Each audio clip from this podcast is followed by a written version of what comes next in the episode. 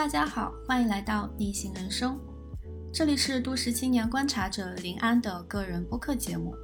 我会定期邀请一些拥有逆向思维和独特人生经历的朋友进入播客，来和大家聊一聊他们独特的逆向思维与非主流的生活方式。我相信除了跟随人群往前走，我们还有别的方向可选。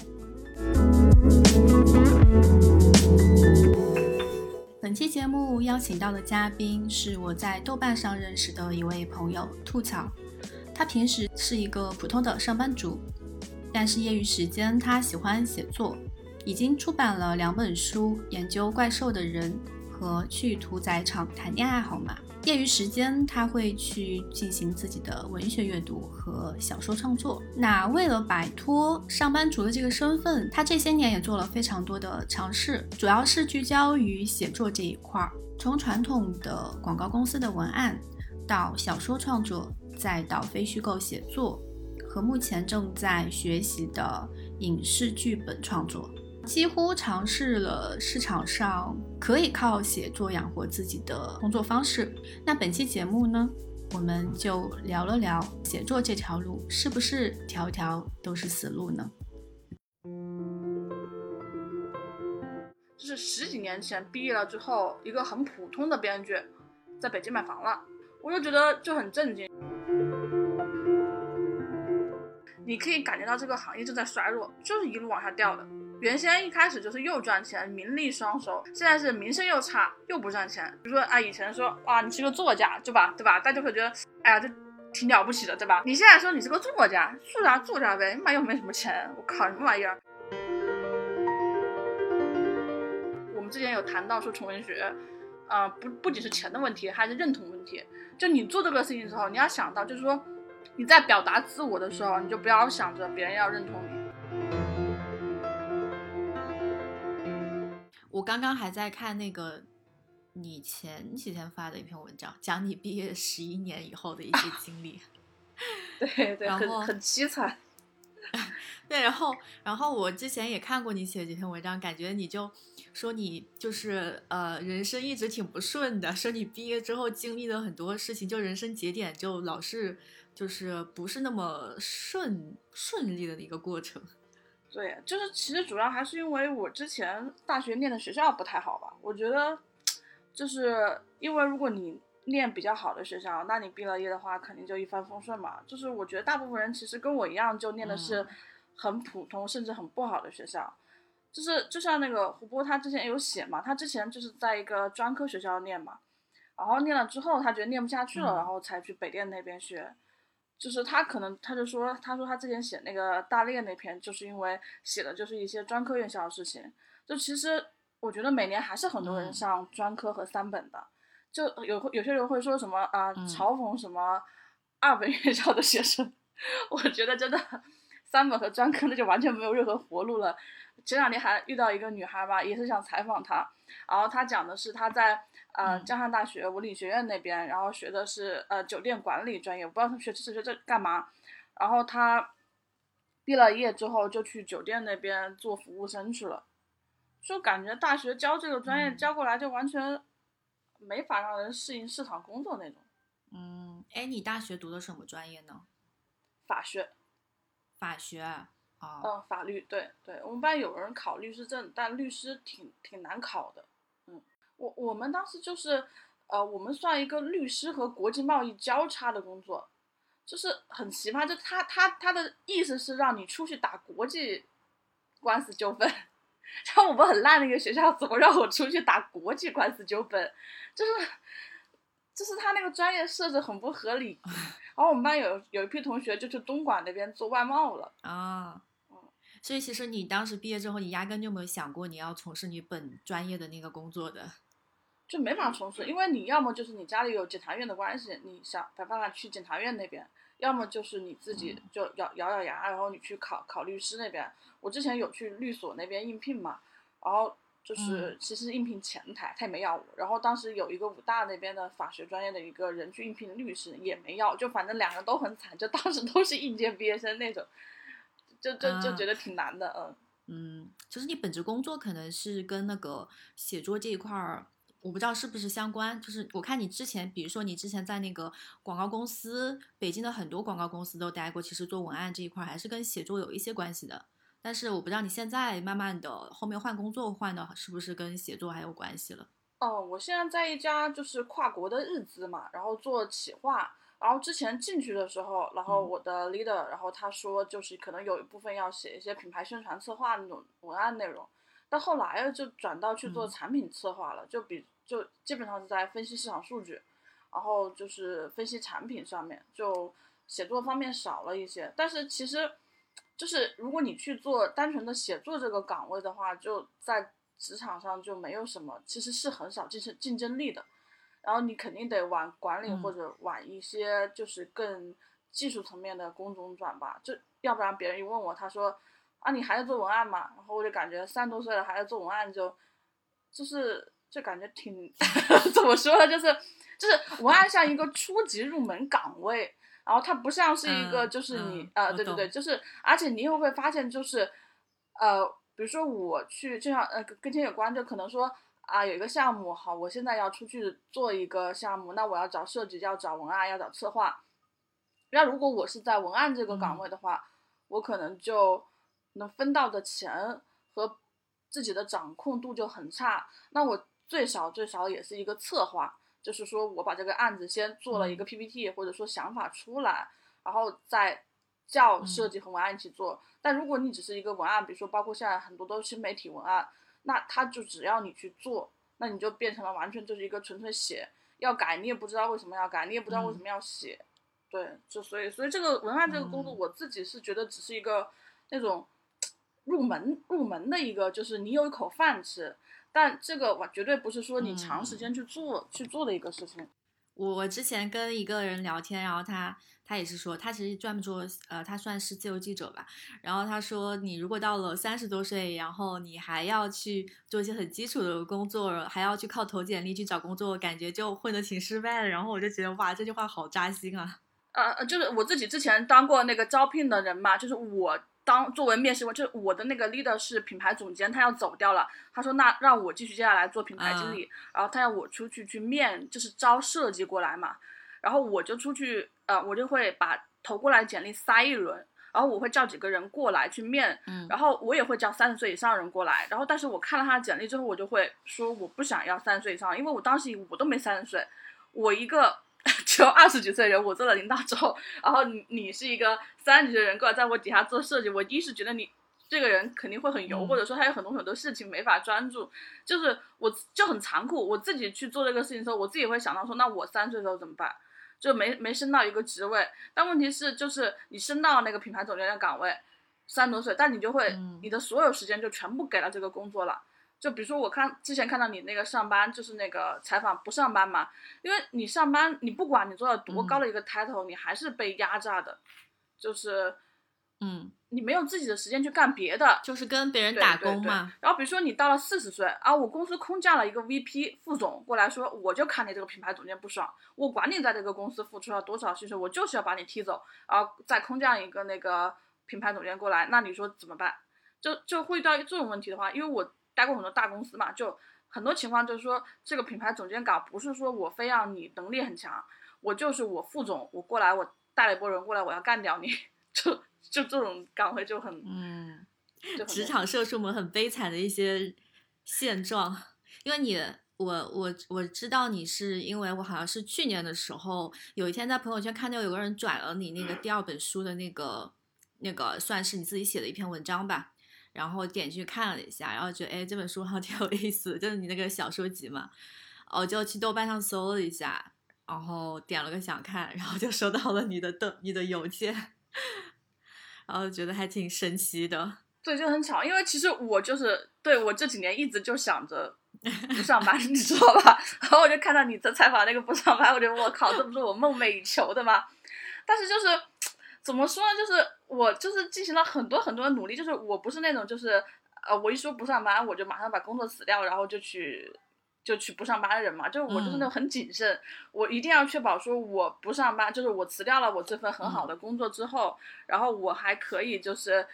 呃就是正常生存嘛，然后所以我就在找渠道嘛，我的我淘宝店我也开过，就淘宝店的时候我也开过的，然后就失败了，也不是失败吧，就是有点呃怎么说，有点做不下去了。然后这编剧之前也、嗯、你你卖什么呀？卖女装。女装，哇，对。嗯，开淘宝，我之前我看到人家说了，你开淘宝新手第一个不要选的大类是女装，第二个是包，就这些大类，就是新手进去会死得很惨，因为已经非常竞争非常激烈。红海，红海嘛，对对。好好好好，然后然后我去做那个淘宝，然后就反正也没做成功嘛。其实不是我做，应该是我老公在做。然后反正啊，大家有的好几个人一起就是合伙做嘛，因为也要一些前期投入的资金嘛，就没成功。嗯，然后前两年的时候做编剧很热嘛，然后我也有接一些项目，但是这就是也就只拿了几万块钱，就也没做下去。然后我也有朋友嘛，就他也是做自由撰稿人嘛，然后他那个状态我感觉又是怎么说呢，就是也是在没日没夜接活，也像一个就像他自己开了一个小广公司一样。而且他经常就是收不到稿费，就是可能你也会遇到这个情况，就是比如说啊、呃，别人说说要你做个事情，你事情做了，结果甲方不给钱。嗯，啊、嗯，对，就这个问题，然后也有很多，然后所以我我自己也是，然后也是，其实期间也还想过，哎呀，各种各种就是想不上班的办法，后来发现，哎，算了，行情越来越差，我还是老实上班吧。其实你还是主要想靠呃写作这一块嘛，如果是不上班去做自己的事情的话。我倒无所谓做什么，只是说其他的，比如说我看到你那个里头就是有一些人脉啊或者资金投入啊方面的，就是说嗯呃对对对，就是嗯没没有些这个渠道吧。而且很就是比如说好，假设我想开个奶茶店或我想去做烘焙的话，就是首先你自己有没有这个能力，或者说啊啊、呃呃、人脉啊，或者说兴趣能够一直做下去。可能写作会稍微简单一点，成本低一点，但相应的话我觉得嗯也有很多问题吧。就是我现在就是我感觉我就是之前认识的一些文案同行前辈就还在干这个，就感觉嗯做文案就是没什么前，就是没有什么个人的一个成长吧。就感觉这个女孩突然就是下决心在二十五岁左右，然后就去离开文案这个岗位了，也就放弃之前的经验了，然后去做去做那个就是卖花和插花师吧。我就感觉挺挺厉害的，而且确实确实做这个比做广告文案好很多。反正我觉得就是呃，各行各业吧，其实都有大家看不到的那一面，就很你看有有光鲜的一面，也大家看不到，其实也付出挺多，挺难去生存下去的一些背面吧。然后我们今天那个话题是写作嘛，聊一下聊一下写作这这一块，可能写现在现在的写作市场大概什么样的一个环境嘛？因为你这一块其实你这几年也接触挺多不同类型的写作风格，要不你先简单介绍一下你过去的一个写作背景吧？呃，我其实是从二零一五年左右开始写短篇小说的，就是当时其实主要是有一些时间比较闲嘛，然后我其实最初的写作计划是想、嗯、呃以我。呃，以我小时候的一个生活一个背景写一个连续的一个长篇吧，就是每天会存一些稿，然后我就看到一个叫片刻的网站，就是片刻 A P P 嘛，然后这个网站现在就是 app 已经倒掉了，就是已经完全就是网络上没有这个 app 的踪迹了。但当时的话，就我我比较喜欢它的那个界面的简简单，然后就很小清新，然后整个风格很好。然后其实我在网站上是谁也不认识的，就作为一个那个用户嘛，点进去注册，然后有了一个账号，然后我就开始写。我差不多发到两三篇的时候，就突然有个编辑他跟我说可以把我的文章放在那个首页展示，就是因为 app 嘛，它其实首页进去就只有一篇文章当时，然后他说给我首页展示，我就挺开心的。然后比如说我把那个文章放过去，然后就会有一些人去看嘛，然后这个应该算我写短篇的一个起点吧。然后我就这样从二零一五年，然后到二零一二零一七二零一七年吧，一直在片刻大概写了有两年多吧，然后也积累了一点读者，然后也积累了很多就是编辑和朋友。嗯，但其实当时的问题就是，嗯、呃，定位不是很清楚，就是到底是一个写网文的，还是一个写什么样东西的，还是写什么类型小说的都不清楚。然后后来呢，片刻就有点改版嘛，经过改版之后，用户就流失了。然后呢，就有些朋友去豆瓣那边了。然后我其实我自己之前是有一个豆瓣账号的，但是我把那个账号之前的账号给注销了，因为挺乱七八糟的，我就说我要不开个号，我就呃当做存文章的地方，也只是一个存，就是其实第一个概念都不是说想发，就是想存着，因为怕自己的那个文档啊什么突然就没了什么的。然后我就在豆瓣日志开始存一些文，然后当时豆瓣日志展示方式就是说，如果他觉得你的东西小说比较好，他会把你推到一个那个呃一个比较高的展示位上，比如说你每天打开那个豆瓣 app 就突然跳出几个文章来嘛，就是当时是这个情况嘛，现在不是了，就跳出来说呃那个有几个文章你可以看看，然后就会有些人去看，然后也包括当时还有豆瓣一刻嘛，现在也没有了，然后豆瓣一刻也会选这个文章，然后另外当时还有一个还有一个 app 叫犀牛故事，然后这个犀牛故事现在也没有了嘛，然后其实当时就包括犀牛故事，然后豆瓣，然后片刻，然后就是发一些文章，然后都会有一些展示，然后然后后来就是在一六年底还是呃一六年底吧，一六年底和一七年底的时候，然后分别有两个编辑在豆瓣就是给我豆油，然后就问我想不想出书。然后当时挺高兴的嘛，但是问题是就是他他说给你出书，但是其实还是一个很漫长的过程，就最后能不能成就是是而且我两本书的话，其实平均下来一本书的出版时间从跟编辑就是通过邮件就是接洽上到最后出的话都经过了一年半，就是一年半的话，这这一年半时间里头就会经过包括那种比如说呃，先是选题要在他们的那个图书公司内部过一遍，然后过了之后定下来，我交稿交稿，然后他们三审三三审三校，然后再包括说拿书号，就是拿书号是很重要的一步吧，不管你再好，你没有书号的话，你肯定出不了嘛。然后拿书号，包括后期的一些东西的话，就是其实我自己感觉长起来都有一年半到两年左右了。就是你在这个时间段里头，其实就一直是很煎熬的，不知道这个东西到底是什么结果，就跟怀孕一样，就比如说你怀着怀着，你不知道那个会不会怀到就是九月份的时候就出现问题这样的一个情况。然后就是出了这两本书的中间嘛，然后我有意识到说我自己可能会想去发表一些纯文学杂志吧，然后我就在一六年呃一七年初的时候，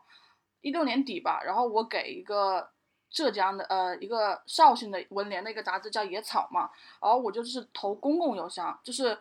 呃我不认识编辑嘛，我就投他的公共邮箱，然后就有一个编辑回复我说觉得还不错可以发，然后就发了杂志，但是就是因为也不认识就是就是编辑嘛，然后投公共邮箱的那个概率挺小的，因为我除了投这个杂志，然后还有其他的应该投了也有十几个，就一个回应都没有，就他也不跟你说过不过，就是没有任何回应，就你也不确定编辑看了没有，你也不确定编辑什么想法，就没有任何回应。然后期间的时候，一六年的时候，也是一六年的时候中旬吧，然后刚好有朋友嘛，他在万就是韩寒那个万嘛，万一个上发嘛，然后就说要不要投一下，然后我当时觉得万很难上，后来我就投了也。投了一篇稿子过去，他给他先给他先给这个呃作者朋友看了，他说挺好的，他说他也没让我加编辑，他就说转给编辑看一眼，然后转过去后编辑说 OK， 然后就发了一篇，然后发了一篇之后呢就没有下文了，就是发了一篇之后再发其他的过去就就好几篇没过稿，然后连续连续有有一年，应该有连续有一年我也没想在万上发了，因为就是老不过稿你就不想投了，然后。然后后来呢就后来但是后来就是、嗯、呃我再对万产生兴趣是因为胡波嘛，就是因为胡谦嘛，他笔名是胡谦嘛，然后我看到他一七年的时候我就非常对他的小说很有兴趣，然后我看到他突然又在万 app 上发短篇，我就想说我特别想跟他在一个平台上发小说，然后我就又开始在那个寻找去投万的渠道，我就又写了好几篇，然后刚好有个女孩就是我之前投别的渠道认识的编辑就入职了吧，他当时手上一个作者也没有，他就说要不要试试，然后当时就就把自己手上的文章发过去试了一下，就是呃我的那个稿件是我后来隔了很久之后，就是第一篇之后第二篇在万发的，然后也是那个编辑就是入职万之后发的第一篇稿子，就也是有点缘分吧，然后万到后来也成了我一个渠道，就是其实后来我算起来就是其实还是网络渠道，就是比如说像片刻、犀牛故事，然后豆瓣，然后那个 One App， 就是网络渠道的话，它的特点就是比较开放，就是我发展上去就是不像杂志嘛，嗯、我要通过编辑让我发我才能发。那网络渠道的话，可能就是发的比较快，就是除了 One 需要审核，其他的一些就是说我发过去就可以了，只要有人看，有人喜欢，那可能就会有一些机会吧，对。然后后来就其实其实现在也就是，其实现在就是主要就是出了两本书嘛，然后发了一些文章在一些杂志上，然后就是断断续续继续写东西嘛，嗯。那你像那个你对自己，因为我知道你是写那个短篇小说比较多嘛，你出两本书也都是那个短篇小说集，你怎么样去就是找到说你自己比较擅长和喜欢哪一块领域，然后给自己做一个定位的呢？嗯，其实我之前还有一段经历，就是我在两呃两千呃二零一一年的时候，我其实有在起点中文和晋江上写网文，嗯、就但我写的是那种网文就，就对就没有人看过那些网文，嗯、其实加起来也写了有五六十万字吧。然后也签了起点，然后也签过纵横中网之类的，但是就是因为那些平台不太要求就是你的文笔嘛，但你需要就是写的东西比较符合网文的胃口。然后我就写了一段时间水土不服，我就知道我可能就不适合写网文了，然后我中途就停下来，然后在还在网易云阅读那边有开一个专栏写一些杂文，然后也赚了几千块钱，但比较少。然后后来转过来写短篇小说的话，是因为我觉得上班族比较适合，就是因为时间就是你写一个短篇的时间会比较短嘛，如果你写长篇的话，你就需要去做大纲啊，去拉一个很长时间，如果你的工作把你的那个思路打扰的话，你的长篇可能就不太好完成啊。所以可能后来因为一开始在平台上发，你也不可能在就是片刻啊这种平台去发一个长篇嘛，就没有也没有人去追嘛，然后可能就当时就觉得，哎，短篇是一个可以就是入口嘛，就是很多人其实会把写中短篇当做写长篇的一个练笔，就是你练到一定的程度，你觉得我才有能力去写中篇，就是、啊、还有那个小说的篇幅吧。我一开始只写一千到两千字，就很短。其实按正常来说的话，现在就是要的那个短篇篇幅在一万字左右。而我是先写一千两千字，然后又写三千字，然后写五千字，然后又写七八千字，然后现在才能稳定在一篇写一万字的那个篇幅和体量上，就是也有这个问题。然后，然后的话，其实就是，其实其实自己写了之后，就有一个很大的感觉，就是说，其实主要还是分成两个吧，就是那种网文化的吧，就是比如说它需要的东西是更口语化的，跟网络化的。更就是贴近时代的，哪怕是穿越啊或者是怎么样，就是他的那个脑洞是要非常结合就是现代现代的一些东西的嘛。然后另外一种可能就是类型小说，就比如说悬疑类的，或者说是那种呃科幻类的。然后另外一种就是最后的我就说的是那种就是纯文学的那种小说嘛。可能我自己就是后来跟我自己的阅读经验有关，就是后来转向去读那些就是比较经典的文学吧，可能就会想说要写点那种比如说欧美的一些短篇小说啊，再包括一些韩国日本的，然后包括一些国内的那些纯文学，可能自己就想去写这样的东西，然后最后去写就是去定位写。但我没有把自己就是框死在我要写什么什么严肃文学，我是想写那种呃有故事性的东西，就是可能有纯文学性在，但是也是有故事的，不是那种完全的那种啊、呃，叫什么来着？先锋小说吧，就是那种故意要把小说去弄得云里雾里，当然看不懂的，就是我是拒绝的。就是我自己也是一个通俗小说爱好者嘛，然后我也看很多推理，看很多科幻，就包括其实我自己第一次参加那个豆瓣阅读比赛，然后我对自己定位在那个城市奇幻里头嘛，然后当时也拿一个奖，豆瓣的奖，就是我自己的想法就是一个泛幻想性的吧，可能我写纯文学也是一点有一点魔幻性质，然后我也会写类型的，就是其实我写过类型，我有我有给科幻写过稿子也发过，然后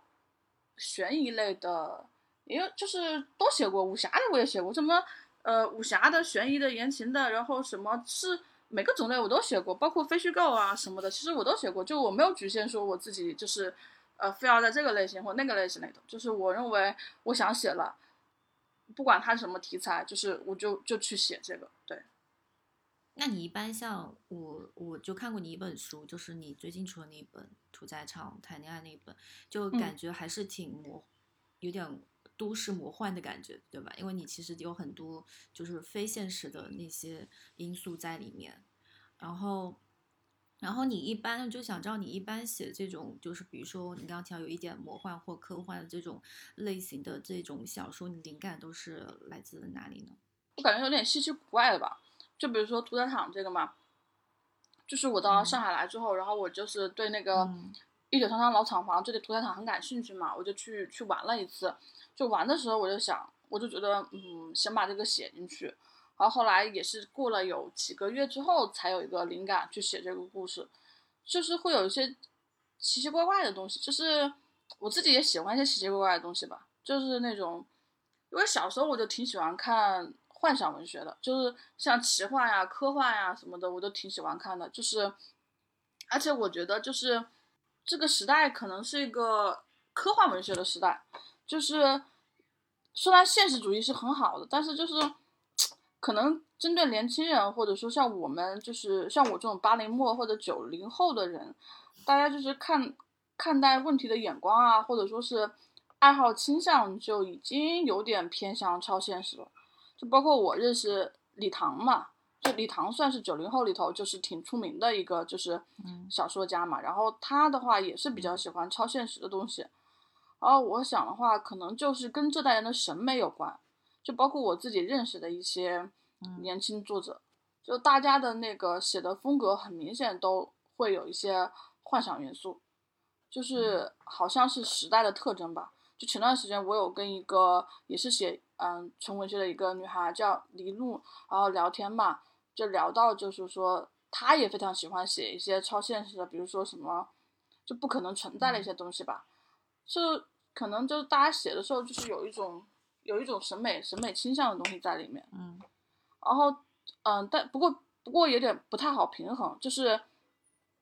因为奇幻文学和、嗯、呃那个科幻小说这些东西其实是以类型化的，但是在纯文学里头插入这个东西的话就有点有点模棱两可吧，就那种感觉。但是其实我自己就是我一七年才来上海的，我当时来上海的很大一个原因是因为想参加那个呃，未来科幻事务局做的一个第一期的一个科幻小说的工坊，就是教人写科幻小说。那当时我实在太忙了，一边找工作，然后焦头烂额的找房子，然后就也没有写很好吧。但在里面认识了挺多喜欢科幻文学的，就包括我自己也认识许多写科幻大神，就可能会觉得就是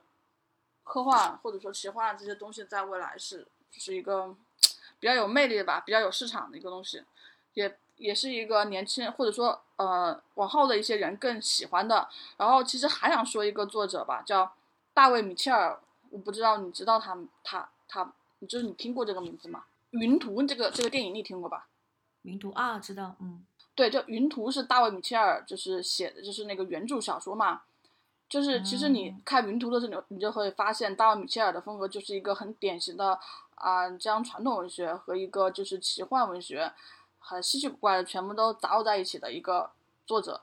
就我当时就第一次接触大卫·米切尔的时候，我就觉得哇，就是很很震惊，就觉得非常好。就当时当然我也觉得大卫·米切尔其实是呃得到了就是呃纯文学界和那个类型文学圈的两个圈子的喜欢，就包括我非常喜欢加拿大的一个那个女作者，就是那个玛格丽特·阿德伍德，就是侍女的嗯侍女的故事的作者嘛。那其实也可以看到这篇也是一篇科幻小说，就是包括玛格丽特·阿德伍德后来有写《羚羊与秧鸡》，或者说包括很多很多就是偏科幻性质的，就是他们都是属于把那个纯文学和就是类型文学结合得很好。就我感觉这应该也是一个就是趋势吧，就包括比如说像国内现在很出名的那个八零后的那个小说家双雪涛，他写的《平原上的摩西》，就你也不可能把《平原上的摩西》单纯的看作一个悬疑小说，你也不能把它单纯的看作一个呃纯文学，它就更像是一个悬疑和一个纯文学的一个结合。就它有文学性，文学性很强，就包括正直的生吞，它文学性很强，它类型感也很强，故事性也很强。就这个东西的话我觉得呃就是更吸引我吧，我就比较喜欢这种，我不太喜欢就纯粹的在文字上玩花样，因为我会想到就是说，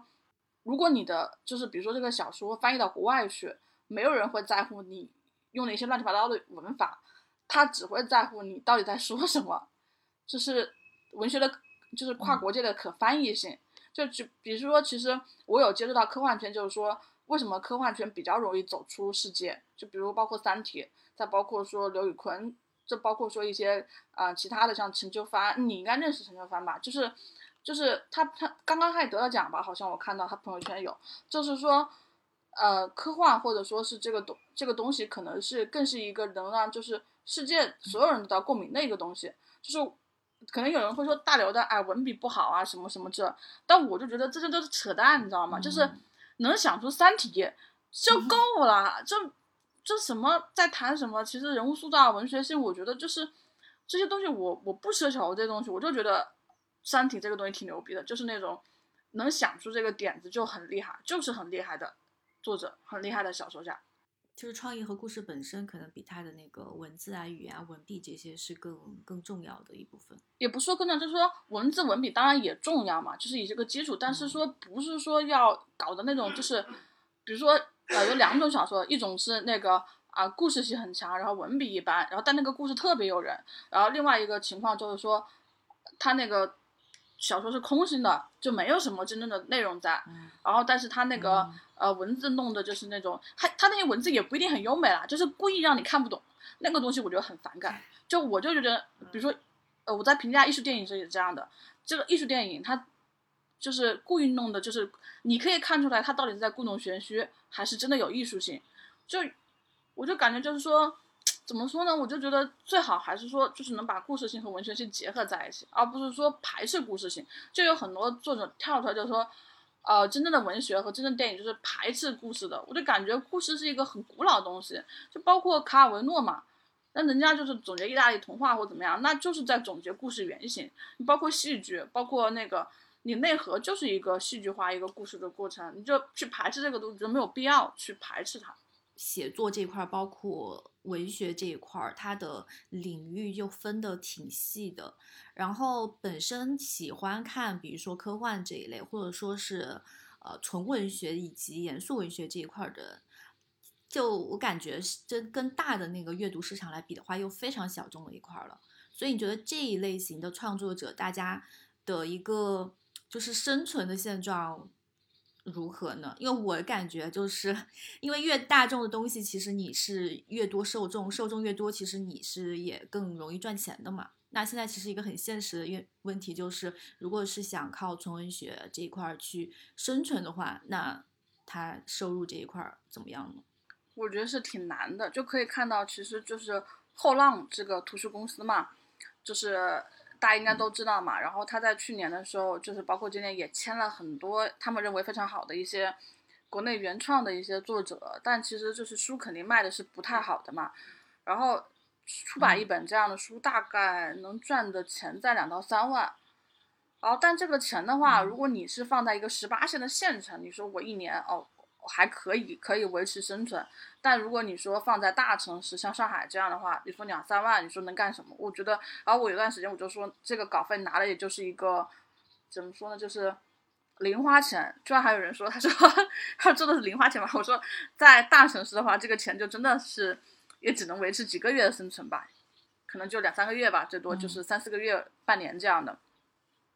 然后出书是一个渠道吧，但出书的话你想有这么多人，有这么这么多的人在写纯文学作者，呃，做写小说，那一家图书公司签的能力是有限的，他一年最多能出，能出，我觉得能出十本左右，或者说二十本的话，就是啊、呃，年轻的一些纯文学作者的书就已经是很不容易了。那全国有这么多人，谁能拿到这个位置呢？或者说？呃，就很难。然后另外一个渠道就是在作协旗下的一些刊物去发，就是大家比较出名的就包括收获啦，大家知道什么上海文学啦，然后什么花城啦、花城啦、小说界啦。但就是收获的稿费是很高的，上海文学也很高，因为他们是 base 在上海这边一些那个，但其实包括一些比较偏远的，比如说有一个杂志叫鹿鸣吧，还有一些其他一些杂志，他们可能稿费就是千字一百到千字三百，其实有时候千字三百就是一个中间的一个平均的，对，千字三百三百，千字一百到三百，对，很低啊，对，就是千字三百的话，就千字三百到五百就算一个很好的档了。对，假设你写一个一万字的，如果是千字三百的话，那你也就只能拿三千块钱。嗯，然后可能中间还会涉及到扣税的问题，那扣税又给你扣掉几百块钱，嗯，你一篇文章写完，嗯，你也就能拿这个钱。然后呢，还有一个非常大的问题在于，在作协旗下的刊物发文章，你是需要一个非常长的周期的，因为一个版面很有限，有一部分很大一部分给了作协旗下的一些老作者，因为其实编辑的话，他为了就是说省时间，他更愿意去维系他手上现有的一些关系，就比如说已经受到认可的啊作协内的老作中老作家呀、知名作家，他肯定更愿意去跟他们联系。然后很小部分留给了青年作者，然后青年作者里头还包括两类，就其中有一类是在高校念创意写作的，就你可以去你自己翻的话，你可以发现很大一部分是复旦的，就复旦创意写作出来的，华东师大创意写作出来的，那他们可能老师经过推荐，让他们在杂志上发了他们的一些习作。然后他们就可以发，然后像其他就包括我就又没有练创意写作，又没有又不认识作协人，然后就投杂志的话就就是你投可以投，但是你就不要就不能抱着说你投了就能上的想法，就很有可能是你一年写了一些，投完之后你一年你一年能发三篇或者五篇，对于一个像我这样做的来说，我觉得就很不容易了，经常是有要发要等一年，就比如说我在青年作家发了一篇就。等了一年，像但像我知道有一些那个杂志，像上海这边，它一些国营企业下面的一些文纯文学杂志，他们的呃稿费还是挺高，就一个字可以给到一块钱、一块二这个样子。我去年有跟一个就是在在上海某两家吧纯文学杂志上，就定期去给他们在那上面去做一些发一些纯文学的小说，或者是翻译一些国外文学，就从他那了解了一下稿费，就其实。就跟大部分写作市场上的稿费来说，已经我觉得就挺高了。对对对，上海，我对我刚才说上海这些刊物给的钱是很高，但是问题是僧多粥少，对吧？那、嗯、大家都盯着这个，就、就是谁给你为什么要给对要给你机会呢？对吧？就就这样对，就是可能翻译的话会好一些。如果是小说的话，写小说人太多了，就是所以说，然后你就很难上这个。而且你想，既然是作协其他刊物。它很大一部分是针对作协旗下的一些体制内的一些作者的。那上海作协有那么那么多的作家，还有那么那么多的知名作家，然后杂志也希望自己的水准就 level 是很好的、很吸引人的，他们当然更愿意发名家的作品，对吧？就是所以说最后其实如果你作为一个普通水平的一个作者，然后其实我之前有关注一些投稿的那个呃公众号嘛。然后他们也会写说，哎呀，那大家去投纯文学杂志啊什么的啊，这样，然后给他一个那个，比如说刊物的某一期的那个目录给大家看。就其实这样的话，其实很多人是，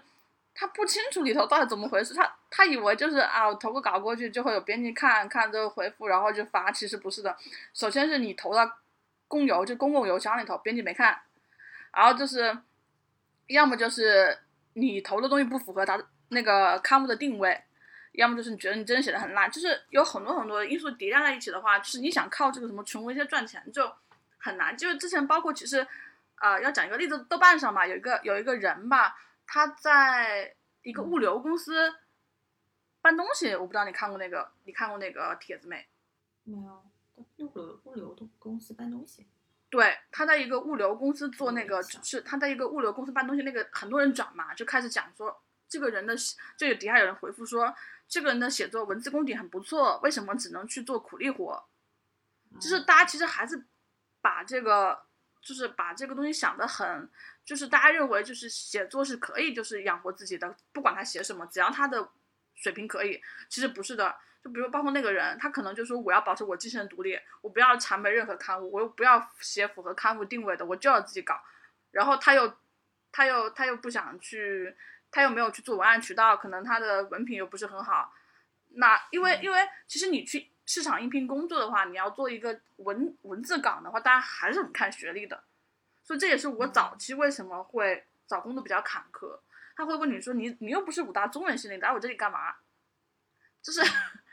但他不不一定说武大中文系的就比我写得好，但他就是说，我我比如说我在很多单位看到的只把我二幺幺的人，中文系的我觉得他不怎么样，但但用人单位就会觉得那我不管，就是中文系的就只只只把我二幺幺，他就是更牛逼一些，你就是不行，所以就就是其实我觉得呃，就是其实这里头最难生存的还是。学历一般，然后呢写东西还可以，然后呢又没有什么又不太会经营人脉的人，然后他想去做一个纯文学，那是真正的用来发电，这完全是没有回报的，就是没有任何回报的，没法改善生活的。就是可以看早，因为我自己写过一个关于余华的一个一个那个一个文章嘛，人物稿嘛，自己写的完的、嗯、就是在余华他们那个年代，如果你小说写得好，你很容易进入地方的一个作协体制，啊，很容易就有一份不错的编辑岗，很容易就可以，也不是发家致富吧，就是会过得不错。就包括像余华、苏童这样。但现在的话，比如你写的还可以，然后你既找不到工作，呃，找不到好，也不可能通过这个找到好工作，也不可能就是赚钱改善生活，你就只能就是当一个爱好。如果你是在做纯文学的话，你就一定要认清楚这条路就是很难，而且。大家可以看到，就是我想举一个例子吧，就班宇，我不认识他，但是我想说班宇这个作者的话，就大家会看到说，哦，班宇这样的作者是同人学学的不错啊，他出名了，然后又去参加了 G Q 的晚宴或者怎么样，啊，或者说又认识了各种各样人，大家就觉得啊，那好想去做一个班宇这样的作者，但我觉得想做班宇这样的作者，就完全有点像是那种你想去成为蔡徐坤这样，或者说哪哪样的一个顶流一样的人，就是他是一个天时地利人和的叠加。不是说一个普通人就能去做的一个渠道，嗯、所以说，在说那个写作的时候，还是做了一些普通作者的一些境况吧。就纯文学，我觉得就是说，你如果选择这条路的话，你就一定要想清楚，就是赚不了钱，不但赚不了钱，嗯、而且说你要去做一个比较轻松的组织工作，你才有时间去写、去想。因为你想去写一个好的东西，你当然是需要去就是去吸收的嘛。那你那你就需要阅读时间。你你阅读完之后，你还要去想、去思考、去改，那你就是说，你不可能做一个九九九九九九六的工作，就你不可能在互联网大厂里头，我好做九九六工作的话。但是我有一个朋友，就是那个万的作者吧，叫老王子，嗯，大家不知道你有没有听过？老王子，对对对对对对对。然后他是有在韩寒的万上发，然后他也有写过好几本长篇和短篇小说集，然后他是在广告公司做客户，就是做总监级别的。然后但是他也是就是抽空写了很多东西、嗯、他是我认识的唯一的工作很忙还在写作的人，就是你很难想象一个广告公司的人会有时间去写什么，你也很难想象一个互联网公司的人会有时间去写什么，就是你非要在一个比较轻松的岗然后去写，然后而且你如果你确定你要写纯文学的话，那有可能就是你花了很大的时间去写，然后就没有，然后你也没赚到钱，就是确实是一个，嗯、是是我觉得所有写东西这个门类里头最难的一条路，就是门槛最高、嗯、最难、最就很难就很难。反正我的豆瓣上唯一关注的有几个，好像就是之前有一段时间，包括现在也在全职去纯文学写作的一些作者吧，像那个原子啊，他是回老家就是写这个纯文学对吧？之前好，我之前好像是在豆瓣工作的。我记得，然后还有那个像德安信，他前两好像之前有，他现在也是开始上班了。我记得他之前也就是有一段时间是纯靠去写作去去赚钱去养活自己，但后来好像是今年还是去年年底开始，还是也决定要出去上班赚钱了。就感觉这一类作者的生存就是现状其实挺困难的，就是如果想纯靠这个东西养活自己的话，一定得。物质欲望特别低，然后本身就呃生活的那个环境，就比如说在上海这种地方，北京上海这种地方待着肯定是养不活自己的。对，那个纯文学作者就是你一定要到顶尖，就是不是金字塔的顶尖的位置特别少、嗯、就是就我认知来说，我认为双双雪涛是写出来写出来的人，而且双雪涛的他的那个嗯平原上的摩西也卖了影视版权，刺杀小说家也卖了影视版权，那么就是作为一个就是纯文学作者来说，他已经获得了口碑和商业上的两者的成功。但是他真的就是我不是说就是什么几年呃千年几遇难遇的奇才或者怎样，那倒那倒没有那么夸张，就是说那确实真的是就是呃是天才，就是天才里的天才才有这个机会，就是说我去写我喜欢的，嗯，我还赚钱了，我还名利双收了，那真的就是那就是全国就是几十亿头人都跳不出来、嗯嗯、跳不出来一个手指头的人。那抛开纯文学这个领域，其实还有一些其他的写作领域，像这几年特别火的那个非虚构写作嘛，像除了很多大号在做之外，包括一些特稿写作，然后就感觉这几年也有很多一些一些写作者吧，也开始想去学这一块，包括市场上也会开始有一些教别人怎么去做去写非虚构写作的一些机构和一些一些班，就这一块你之前有也有去尝试过去写一些非虚构写作这一块的一个一些作品的，对吗？对，其实我自己现在回想起来，非虚构开始热是因为一篇文章叫《太平洋大逃杀》，嗯，你应该肯定看过那个文章，就是太平洋大逃杀这篇文章卖出了非常高额的影视版权，让大家意识到了非虚构居然还能卖影视版权赚钱。所以说其实大家在对非虚构产生热情的时候，不是说他写得好，而是说他们认为非虚构是一个赚钱更好的 IP IP IP 海，就是大家认为它是一个更好的 I P 池。我搞这些比赛的话，我以一个几万块钱我拿到这个 IP IP，我再去卖影视版权几百万几十万，我从中牟利。就是说非虚构的兴起其实是在于这个地方。然后那其实那些平台的稿费你说高吧，我觉得倒也没有比杂志就刊物高到多少，就是包括其实我自己认识全民故事计划的编辑、嗯、也认识真实故事计划的编辑，就是稿费还不错。但是有一个问题就在于你是把自己作为你去写你自己的非虚构故事，还是去作为采访者写别人的非虚构故事。如果你是在挖掘自己的选题的话，那你总是要枯竭的、嗯、就包括我之前挖了大概三四个自己身上认识的就是认识的一个呃生活圈的一些题材，就挖完了，就三四个最多五六个就没了。那如果我要继续写不停的发，那我就需要一个选题和采访，那、嗯啊、可能包括比如说像全民故事计划里头有一个警察，他自己的身份是警察，他就是一个或者是医生，他就是一个很好的一个可以写非虚构的一个身份。那我可能每天两点一线，我就是一个白领，我我也没有办法去找那么多的选题。所以其实对对所以其实最大的问题还是选题和采访。而且其实后来就是说是万吧还是哪我不记得了，好像也是说搞了一批人去做那个非虚构，因为那个就是时间和精力的问题，然后很快发现就是没法盈利了，就是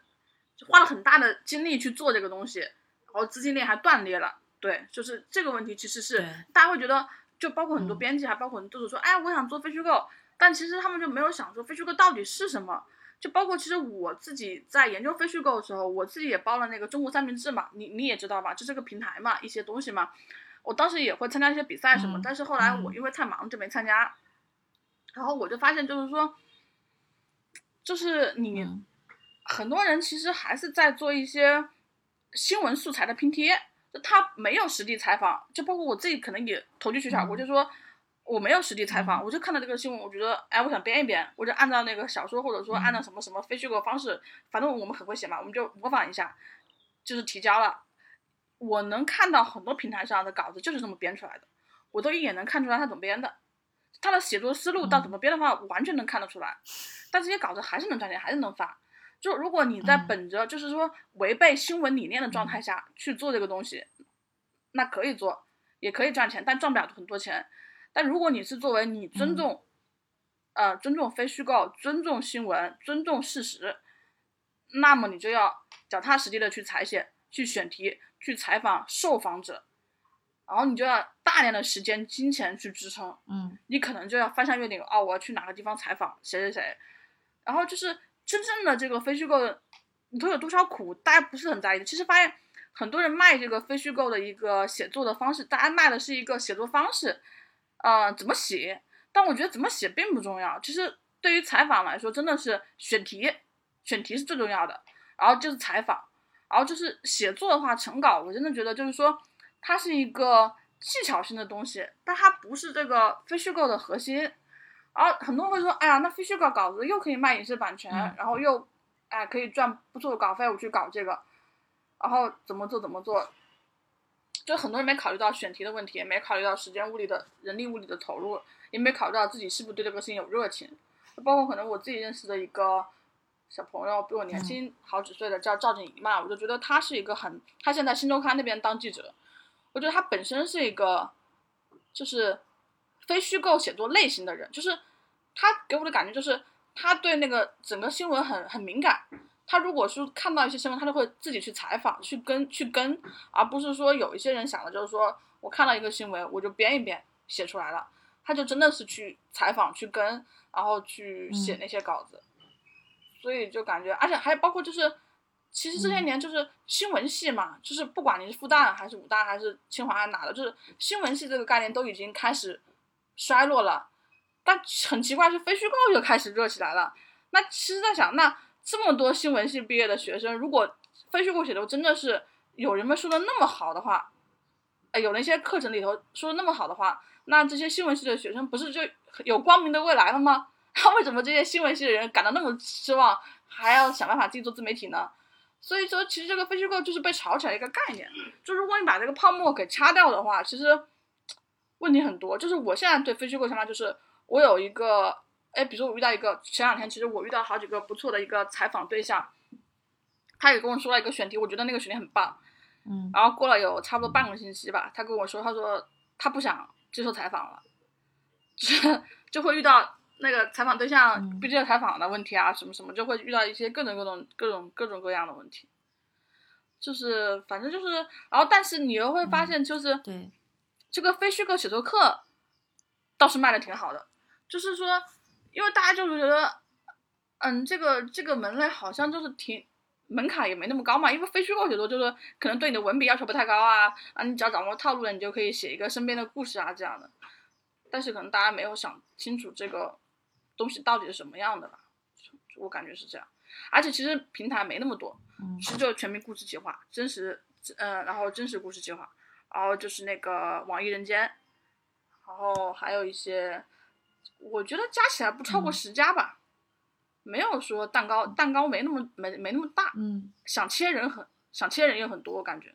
对我，我去年就是有一段时间有去给一些。像呃网易看课，然后还有之前真实故事计划有一个编辑也是联系过我说要不要写一下，是写一下非虚构，呃在我们这边发一发，因为可能看我经常在豆瓣上发一些采访类的一些稿件，但我自己真正去尝试去写那种非虚构的那种风格之后，我会发现其实它你要真的想写好它的话，就是要信，就是要花投入很大的时间精力在里面去，就是你不光只是线上的一个采访这么简单，可能还是需要你去参与到他的那个生活当中去跟他接触，可能你才能去，包括你有有些里面你要去描写一些很细节，像写小说一样描写一些很细节的一些场景嘛，就比如说他当天的穿的什么衣服，然后他那个环境是什么样的，他脸上有什么表情，那这些很细节的东西都需要你去现场捕捉，你才能写出来，不然的话你就是自己就靠自己编了。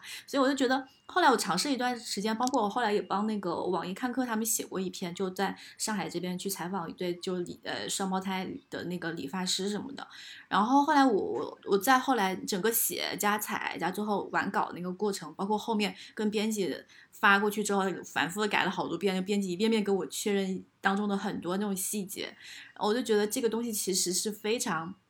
就是耗消耗时间精力的，而且，呃，如果你说他赚的多的话，稿费多的话，其实，在稿费市场上来看，我觉得也就其实也就中等吧，也没有算特别高。但是你投入这个时间跟这个回报对比起来看的话，其实我觉得它的性价比也不是特别高。但是，但是我我其实一直不太想不明白为什么会有这么多那个市场上这么多人对非虚构写作这么感兴趣，还要去学习。我当然我觉得，如果只是抱着学习。一种就是这种写作文体的这种思路来去去学，我觉得是 OK 的。但是如果是抱着比如说我学完这个课之后，我也能去在一些那个非虚构平台发表，然后也能嗯赚钱，我觉得还呃就是可能没有大家想象中那么美好。对，而且其实我觉得编辑在搞这个的时候，他们其实内心也有一个很明显的特征，是他们也想影视化。就他们在看稿子的时候，他们的脑子里也会在想哪些更好影视化，因为这个东西买卖要做大，只有影视化这条路，影视版权这条路。你说发一篇稿子，他给作者几千块钱，他的平台能赚多少钱？其实他自己的话还是更愿意去做 I P， 就是他们其实在对非虚构上投注热情的话、嗯、也是因为 I P， 对，我觉得是这样。但是你说非虚构这一块真正每年能卖出去的 I P 能又有多少呢？还是凤毛麟角。对对对，大家都在感觉都在赌一个运气吧，就是就是你量多，然后可能多多少少看能不能碰到一次机会，有影视改编的这样的一个机会。那除了这个非虚构写作这块儿，还有就比如说现在我我因为你应该是想过所有靠写作能赚钱的路，你应该是都想过的，就是目前市场上已经有的那些类型，你你还有尝试过有考虑过尝试其他的什么领域吗？写作领域？编剧啊。就是据我观察嘛，就是编剧是写作工种中薪水最高的，就是如果说是正常，是不是一个底层编剧，就到了一个正常的一个情况的话，就是据我所知，就是比如说有认识的朋友，他在写甜宠剧一集的话就七到八万，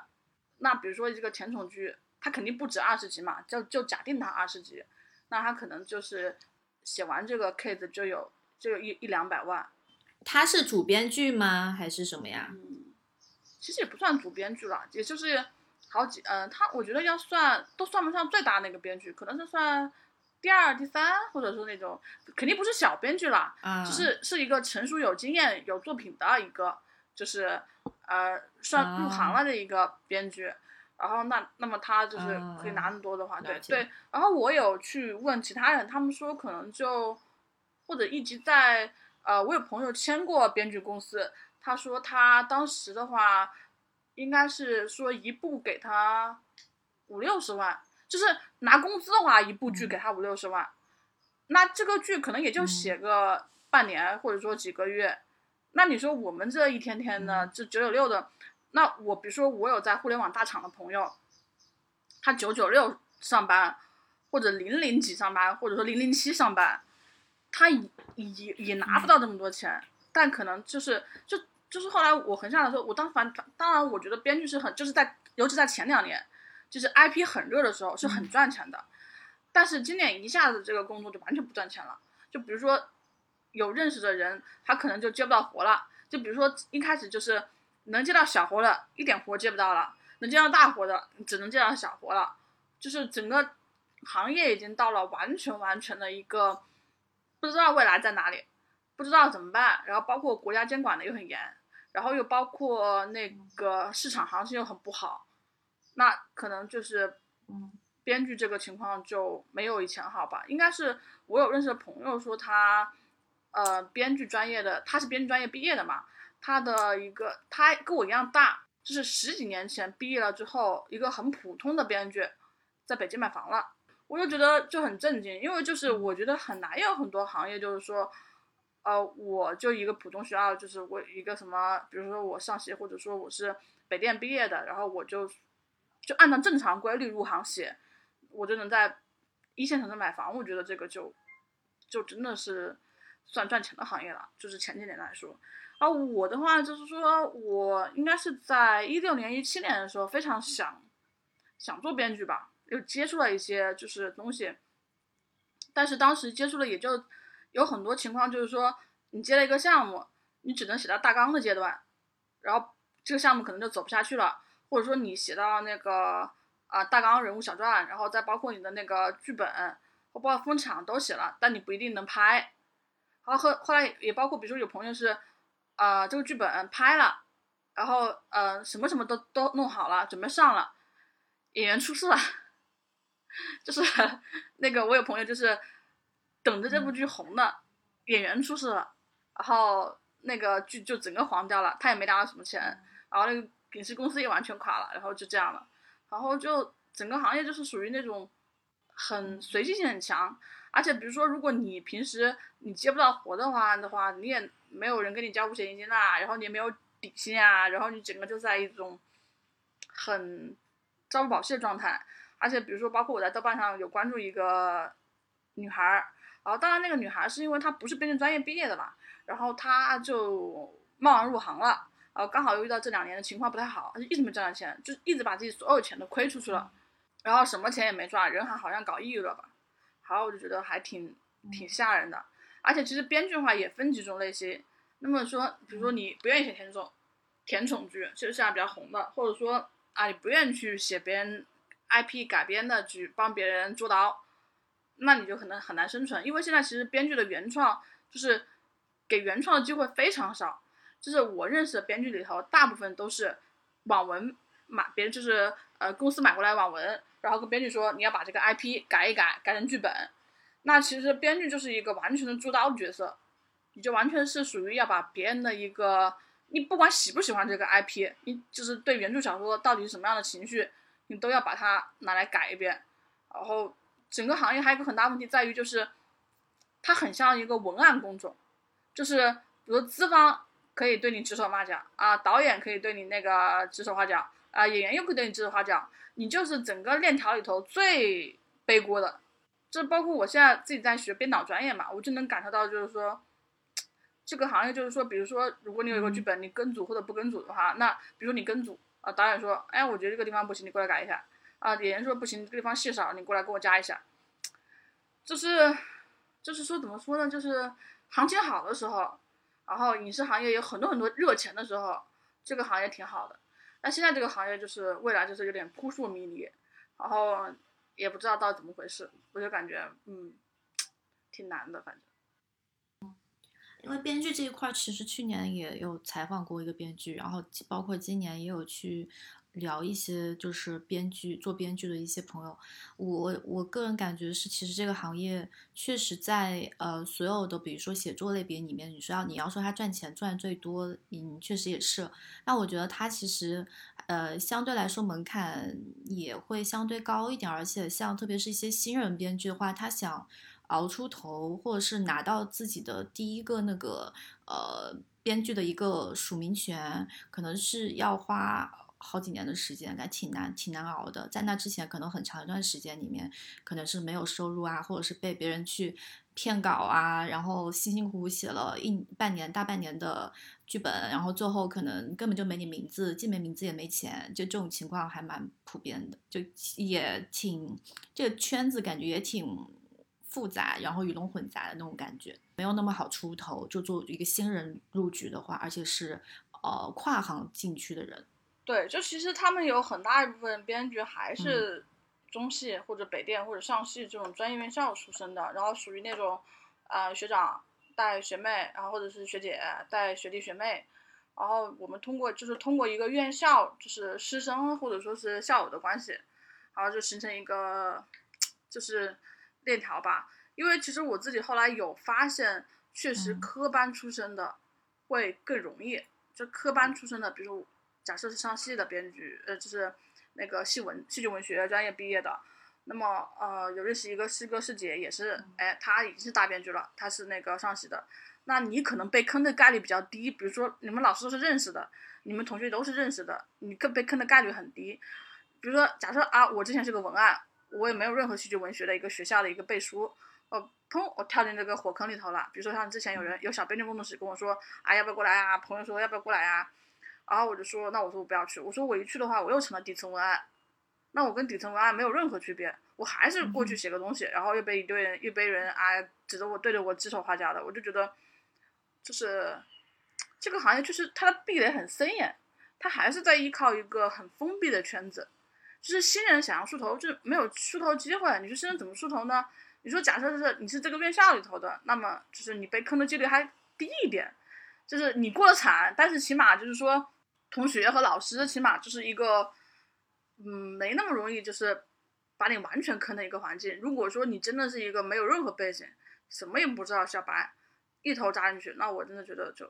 就挺难的，真的确实。那你现在就是你现在在学这个嘛，就编导这一块，你将来学完之后有什么打算呢？嗯，其实我学这个专业的话，如果是前几年的话，其实最好的方式就是我自己自己拍自己写，然后去电影节，去复色电影节或者去那些，然后如果是真的还不错的话，就有机会可以去，就是最次最次的可以去电影节参加一些训练营吧。但现在这几年的话就就不好讲，就是其实后来我我现在就是真正的就是半只脚踏入电影业，然后包括老师确实是导演出身嘛，我们老师也是就是上戏的那个导演嘛，然后你就会觉得离圈的很近，然后你会觉得他们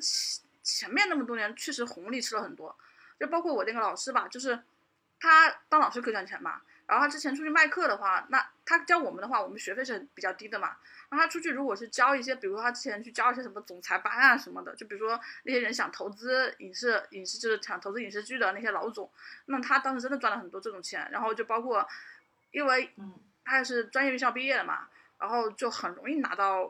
比如说啊拍各种东西的机会，或者说哪怕是奢侈品的广告，你想想看，奢侈品的广告也是很赚钱的，奢侈品的广告片也是很赚钱的，就是他在前十年前二十年前三十年真的是在那个比较好的时期，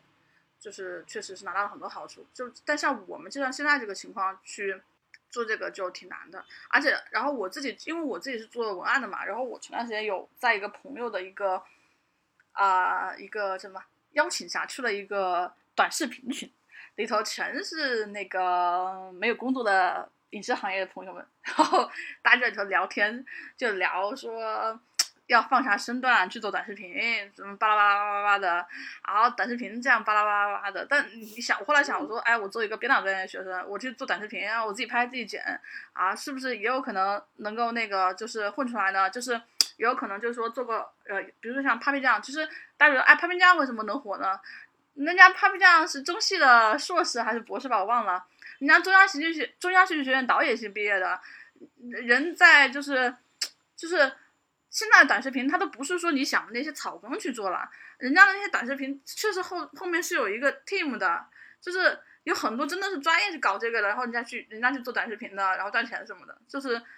对对对对对对。然后现在这个行业就不好说，因为但是我认为内容是肯定需要的，就是哎大家不愿意去看就是看书嘛，就看。就是阅读，这样去看书的阅读的内容是要消失的嘛？但你说，你说那我每天在家，比如说啊，以后万一社会又有发展啊，什么战争啊，或者万一又有疫情啊，那我没在家，我还是需要内容啊，我需要综艺节目呀、啊，我需要网剧啊，我需要电影啊，对吧？我需要看的、啊，那这个内容是永远需要的，只是说这个行业怎么发展不清楚，但这个内容我认为就是，呃，视觉化的内容是需要的，我感觉是视觉化内容是需要的。呃，为什么写作这个行业会衰落？就你在你去观察文学史，你可以感觉到这个行业正在衰落，就是一路往下掉的。原先一开始就是又赚钱，名利双收，现在是名声又差，又不赚钱。比如说啊，以前说哇，你是个作家，对吧？对吧？大家就会觉得，哎呀，这挺了不起的，对吧？你现在说你是个作家，作家作家呗，妈又没什么钱，我靠，什么玩意儿？然后，然后，然后以前可能就说啊，你现在比如说我说。啊，我创业了，我今天拿了风投五百万啊，他觉得哇好牛逼啊，对吧？或者说你说哎我电竞哦靠，我今天拿个电竞奖杯，他就好牛逼。你说你是个作家，那你就是个作家呗，然后你还能怎么办？然后你出来本书说哦，你出来本书赚多少钱？两万块钱啊？你出本书只赚两万块钱，这这懂吗？这他已经是一个聪明人和学霸人不热爱的一个行业了。比如说我有一个妹妹嘛，她是在法国念的，就是啊 top 就是前五的一个那个。比如说商科院校嘛，然后他的选择就是要么去做金融，要么去做啊、呃、就是投行，要么就去做咨询。他是绝对不可能跑过来什么写东西啥的，就是就是他们这样的一些，比如就是精英后浪阶层，就是脑子里就没出现过什么写作方面相关的东西，就是大家就是就是他们这个阶层都已经很清楚了，最赚钱的行业在是什么，比如说是金融业，是投资银行，或者说什么样的，就是。或者是互联网这种行业，就他们都不会往这种就是这种方向聚拢了，所以就可以看到就是写写作这个行当它就是其实是在往下掉的。然后那就是呃唯一的生存方式就是说变成剧本化的东西，变成内容，变成游戏。就包括我有认识上戏的一个本呃戏剧文学本科，他去做游戏，那就是说他作为一个就是创作内容的一个写东西的人，那最后的结局和方向，它只能是就是说变成影视化的一个东西吧。我自己认为是，因为就包括其实你看国外，比如说呃现在比较火的一个九零后的作家叫萨尼鲁尼吧，你应该有听过，就是那个他写了去年有出版那个聊天记录嘛，嗯、然后最近有出那个电影嗯电视剧叫普通人嘛，嗯、然后他很火，然后再包括那个呃伦敦呃伦敦生活的编剧、嗯、对吧，那个菲比对吧，那大家为什么就是大家会认为他们是新的一个写作类女性代表精英形象，那大家会发现他们的特点都，他们的身份不是单一的作家，他们的身份是作家加编剧，或者说只是编剧，就是大家对写作的定位也没有完全框死在一个写小说的或者写文字上面了，就是整个就是时代和社会背景已经完全变了，就包括我我自己在幻想说未来社会写写东西中会变成西部世界里头那个写写那个写故事情节线的，就比如说以后已经没有写小说了。那去干什么行业？就是说，啊、呃，有个游戏，啊、呃，有个 V R 游戏，啊、呃，每个人要编一个那个编一个那个身份背景故事走向，你去干这个，就很可能是这样了。所以说，我有些朋友，他完全就是一个很古典文学向的人，他就说，我很排斥电影，我很排斥影视剧，就是我就是喜欢在文学上怎么样创新。我觉得就是这个就可能就是我说的不好听点，有点。缺乏对世界的观察，是缺乏对时代的观察。嗯，就是你自己去观察，你就要你得承认文学式微了，就你得承认文学不是这个时代的宠儿。就可能就是之前我自己写过吧，我说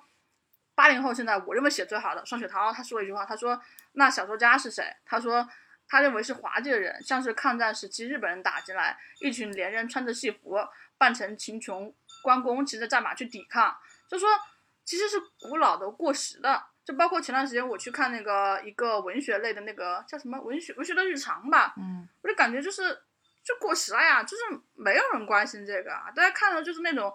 呃大家想看作家的生活，但你去看就发现其实作家生活就不大想要的生活，就很枯燥、嗯、很很难又很艰辛，然后又不太也就是说真正的什么舒适休闲的，大家可能会有时候会想作家会想到村上春树这样的，但其实像村上这样的非常的会生活的，哎，还有一个特点是村上为什么会过这么舒服？因为他没有孩子，这村上真的没有生孩子啊，全世界到处旅游啊，买唱片啊，买黑胶啊，就就完全是自己的一个生活嘛。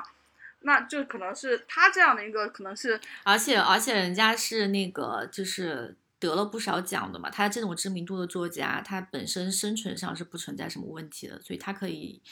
生活方式可以尽量的去丰富化。对，就是现在整个社会其实对作家这个身份是没有想象的，就大家不再认为这是一个，就可能比如说你像像路遥，就是像平凡的那个平凡的世界世界作者嘛，嗯、就是对他他们当时的话，像我妈那个年代八十年代，就是。八十年代的文学青年是非常多的，就包括我妈，因为那个时候的那个，呃，娱乐媒介很少，就我妈他们认为就是阅读是一个休闲方式。就你当时去看北京的话，在路上就会有很多年轻呃年轻人就在那个呃人民大会堂面前就捧着一本书小说在在在看，然后现在你在看的话，大部分人手上就拿了一个 Switch 或者手机在看，要么在看网剧，要么在玩游戏。就没有人会选择去阅读的方式了、啊。然后比如说像我给我朋友看，啊、呃，我的一篇文章，然后基本上发给十个人有九个人会跟我说字这么多你还给我看，就是字太多了嘛。就是呃，包括我之前第一本书，然后我给我就是我的那个高中同桌他买来了，然后他他在学生时代是一个文学青年，就也挺喜欢看看各种书的，哎，然后也老是买《萌芽》这种杂志，然后他当时就。起码他说，他说你一本书我看两年都没看完，他就是太多太多事情分散你的精力了，就是就比如说我像像我现在去学编导的话，就是有点像类似于那种，就是我知道就是如果说你想把你自己的内容就是以后就是说能够就是说有一个给大家展示的机会，就你已经没法完全单纯使用文字这个就形式了，你必须把自己给。给游戏化或者说给影像化，嗯，就是你影像化是你不得不做的事情，就是你不得不不去思考，就是说你作为一个作者，你要把自己给影像化，就是，就是怎么说呢？就是我自己的一个想法，因为我之前有参加那个那个广西师范大学那个，应该你也参加过吧？就是他每年有一个那个什么阅读的活动吧，你应该也参加过，好像、嗯、对，然后我当时也是我、呃、说什么一日书书店长那个吗？啊，对对对对，一一一天一天一天店、哦、一日店长，对对对。然后我当时也是在一个书店做一日店长嘛，嗯、当时有就也是讨论说那个阅读是不是过时的，然后文学的事情。我当时也就是讲，我说也很有可能以后的文学就已经变成博物馆展示了，就是变成了没有人管，就是可能。书籍这个形式都已经变成在博物馆里头用一个博物馆展示出来啊！人类世界上曾经有一个阶段是这样这样的，就是你可以感受到，就是像现在包括网飞这么发达，大家就是已经是影像化的了，可能未来可能是 V R 化或者说什么其他的呃游戏化或者什么的，但是很明显你已经感到文字就是就是很难，所以说我我不是所以说就跟我之前的那个想法一样，就是说我觉得在文字上你说你玩弄什么技巧。你说你写一个那种东西，怎么说呢？就是如果自己觉得啊、呃，自己觉得自己很牛逼，不在乎别人怎么想，我觉得 OK。但如果你啊、呃、觉得自己很牛逼，又希望别人认同你，我觉得这就很难能得到别人的认同了。包括你，我们之前有谈到说纯文学，啊、呃，不不仅是钱的问题，还是认同问题。就你做这个事情之后，你要想到，就是说你在表达自我的时候，你就不要想着别人要认同你。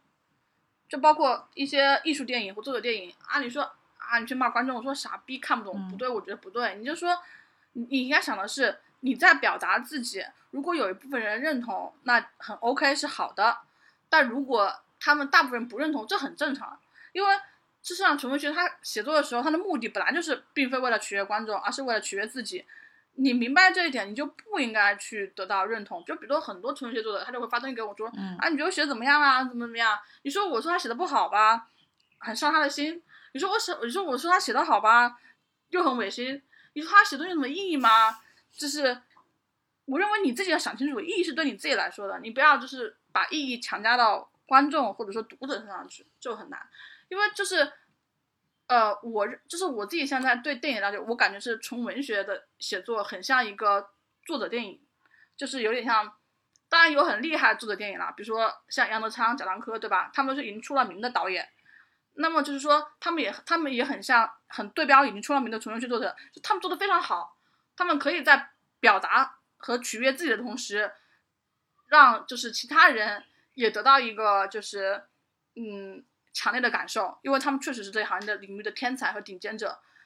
那如果你只是一个水平一般的人，你你写下来，你又想写自己的，又想就是让观众说认同你，我觉得这个有点像非分之想了。就有点像非分之想的感觉，嗯，而且所以说，其实就是在谈论上赚钱，就是理想和物质问题是这样的，嗯，就是说一个东西要赚钱，它当然是需要买方和卖方，是，那为什么他要买你这个东西？啊，就是说是有原因的，就比如像为什么，其实我没有那么反感，我我其实也没有那么反感甜宠和反感网文和反感网剧，我是认为我认为它有市场的，就我每天。呃，上班下班我很累了，我需要综艺，我需要网综，需要网文，需要那个网剧和那个没有脑子的东西去解放我自己一身的疲惫。我不可能说我每天这么累回来，我还要天天在搞看一些特别高深莫测的电影和电视剧，这是很难的。是高深莫测的是一部分，然后但是你说大众每天在这么高压的环境下生活，他需要一个放松。也是很正常的，觉得是很正常，就是得要用平常心去看待这个问题吧。就是我不太喜欢大家就是展示出一种，嗯，怀才不遇，或者说，啊、呃，别人品味很差，我品味很好这种感觉。我我觉得这个感觉就是对自己来说，就是其实对创作者来说不太好，就是不一定要谄媚读者和观众，但你绝对不要就是轻视别人，就是说觉得。嗯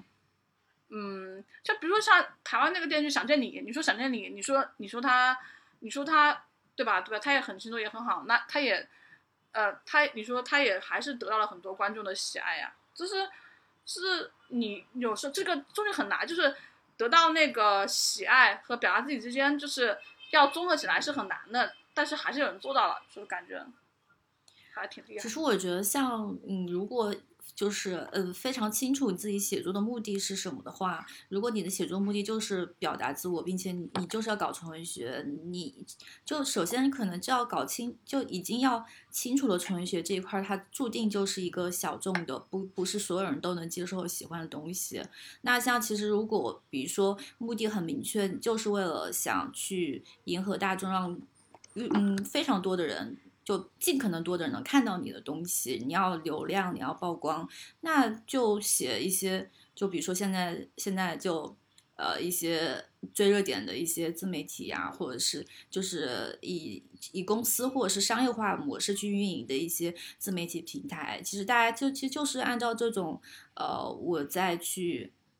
按照观众的读者的喜好去做选题，去写内容，包括文章的套路形式，这些都是有的，大家这个、这个它目的就很明确嘛。那我觉得可能把这个你的目的想清楚，你到底要干嘛，那这个结果你自己能接受，其实也还 OK。 那我觉得就说到那个自媒体这一块儿，就是呃，就是大家都说写作很难，但是有有一段时间大家就是网上会就是很多呃媒体包括一些平台会去鼓吹说写作可以赚钱很轻松，然后人人都可以呃去有机会靠写作每个月赚多少钱什么这种，呃但其实这种说的比较多的是那个自媒体写作嘛，因为有是在微信公众号刚起来的那几年，确实是那一会儿自媒体这一块儿，特别是已经做出来做做起来的那些头部比较头部和早期做的那些号，确实是靠那些号靠写作慢慢的呃写文章，嗯写一些自媒体文章确实赚了很多钱，然后也有很大的曝光度，从一个人写到慢慢有一个团队去写，然后再慢慢的变成一家小的工作室或一家公司，就很多人确实是赚的还挺多的。那我觉得但是这几年可能就自媒体写作这一块儿也慢慢的就是有点去进入到一个去慢慢淘汰筛选掉一些不太行的人，然后也形成了他自己已经有的一种格局了吧，就写就是比较好的那些自媒体头部的就那几个，头部的就那几个，腰部就那几个，然后更多的可能还是腰部以下这些呃上不上也上不去，然后下也下不来，就大大概这样的一种类型的做就是写做自媒体的写写自媒体文章的人比较多。当然我觉得可能因为我上次跟你聊过，你说其实你不太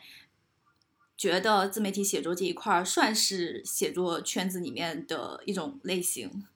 对，我觉得我因为我自己就是有段时间就是找工作，然后就是他能给我的岗位全是自媒体文案、嗯、就是我当时觉得这不还是文案工作嘛，就是我很长时间认为这还是一个文案工作，就是哎最烦人的是就是他需要改来改去，就是如果你去别人的那个工作室做的话，它还是一个职场的岗位，如果你自己做的话，那你要么就是入场特别早，像我朋友就是可能一一四年一五年就开始做了，就是你做的很早很早，就是成为头部的大号了嘛。然后你说你说你现在在写这个，就我现在都有点想把公众号当当日记本了，当那种笔记本的感觉，就是嗯，因为我也没想去运营或者什么嘛，就反正这个感觉，而且而且现在确实是，呃，已经过了风口了。自媒体肯定是已早已经过了风口的，那留下来就只有那些头部大号了，啊，可能啊什么腰部的或者说什么腰部以下，那就完全那些这种完全没有任何的那个呃水喝了。就包括其实我记得很清楚的是我的高中同学，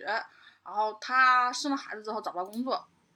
然后他在家里吧，他也觉得需要赚钱，他干两件事情，一个是微商，一个是做公众号。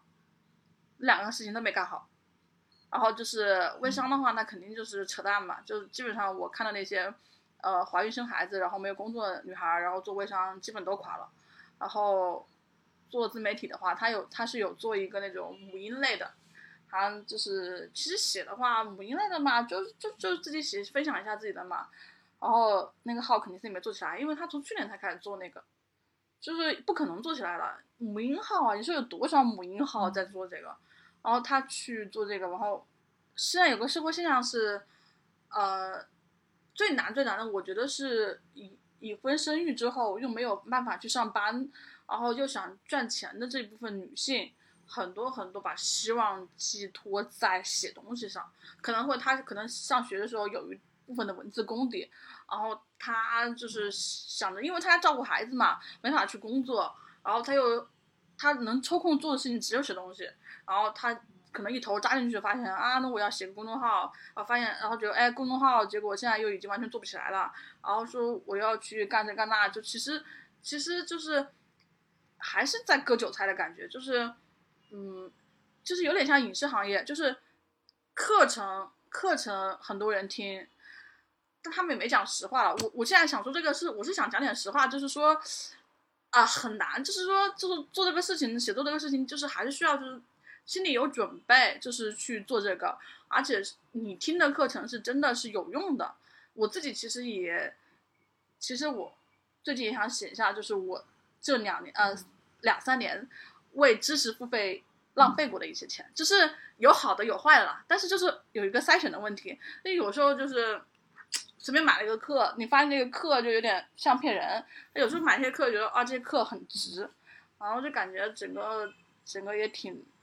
挺比较乱象吧，反正反正我是觉得就像你刚刚说文字这文纯文学这一块，包括写文学这一块，你将来在未来社会可能要去想办法去影视化，然后不单单只是靠去写字这这一种方式呃创作这一种方式去活嘛。那我觉得像那个就比如说很多人他很多比如说大家鼓吹说写作是可以赚钱的，然后门槛低人人都能做，只要你呃有写字的功底。但我觉得其实现在能靠写比如说自媒体账号或者是写一些呃文章，在网上发表一些文章赚钱的人，大家除了写字的能力之外，还有一个很重要的是需要有营销的能力，就是自我包装的能力、市场推广的能力。我觉得这些可能是比你单单会写更重要的一部分，就是因为现在你你会写没用啊，就是你你会写除了会写之外，你还要会去选题，会去包装，会要去知道你的这个文章放在哪些平台上，以什么样的方式展现，能让更多人看到，能让大家持续的去喜欢去关注。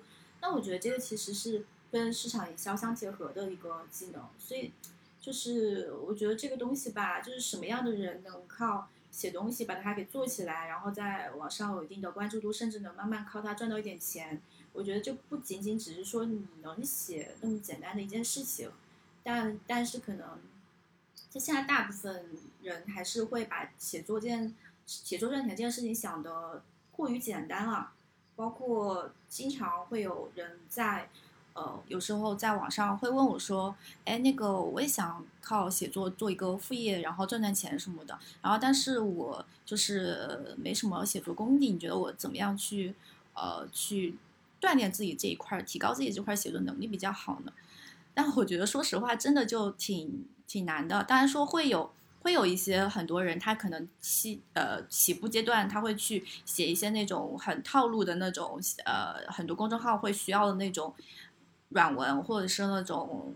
很简单一千字几百字那种文章，可能他一篇稿费也就个一两百块钱那种，呃，赚个就是比如说三四线城市的，然后赚一个每个月赚点吃饭钱什么那种，我觉得哦 OK 那是可以的。但是如果真的想长远来看，就写一些嗯，就是你觉得有意义的东西或高质量一点的东西，然后包括你赚更多的钱，到最后能真正靠它去养活自己什么，真的还挺难的，对大部分普通人来说就挺难的。哎，对，其实我觉得你提到一个概念很好，就是个人品牌，就是其实你想做副业，或者说你想在这个时代生存下来，你肯定不是说单单靠你的主业去做一份打一份工为别人，就是那么你要做的话，你不是说你要去做一个插画师，或者说你要做一个作者，你就是其实是要做自己的个人品牌了。我之前有听我的编辑讲说，你在未来的时代里头，你只有一百个忠实粉丝，但你能活下来，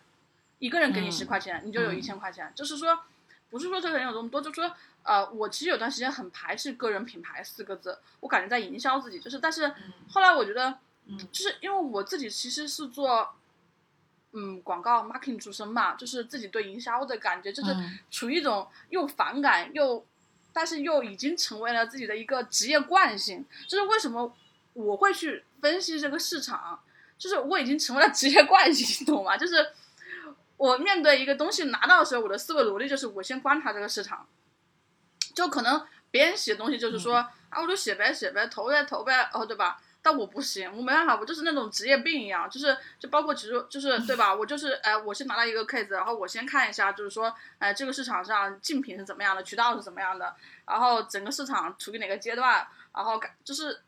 我的分析模式就已经是那个市场部的分析模式了，所以我我就是其实我这为什么会就是思路上是这样的一个讲市场的一个东西，我对自己的一些想法什么的完全就是一个工作上的，也就是说我虽然很讨厌我去做文案策划的岗位，但我觉得这个岗位给我的好处就是我在思维模式上是有一个前瞻性的和一个市场化的一个模式，就是我会去考虑，就是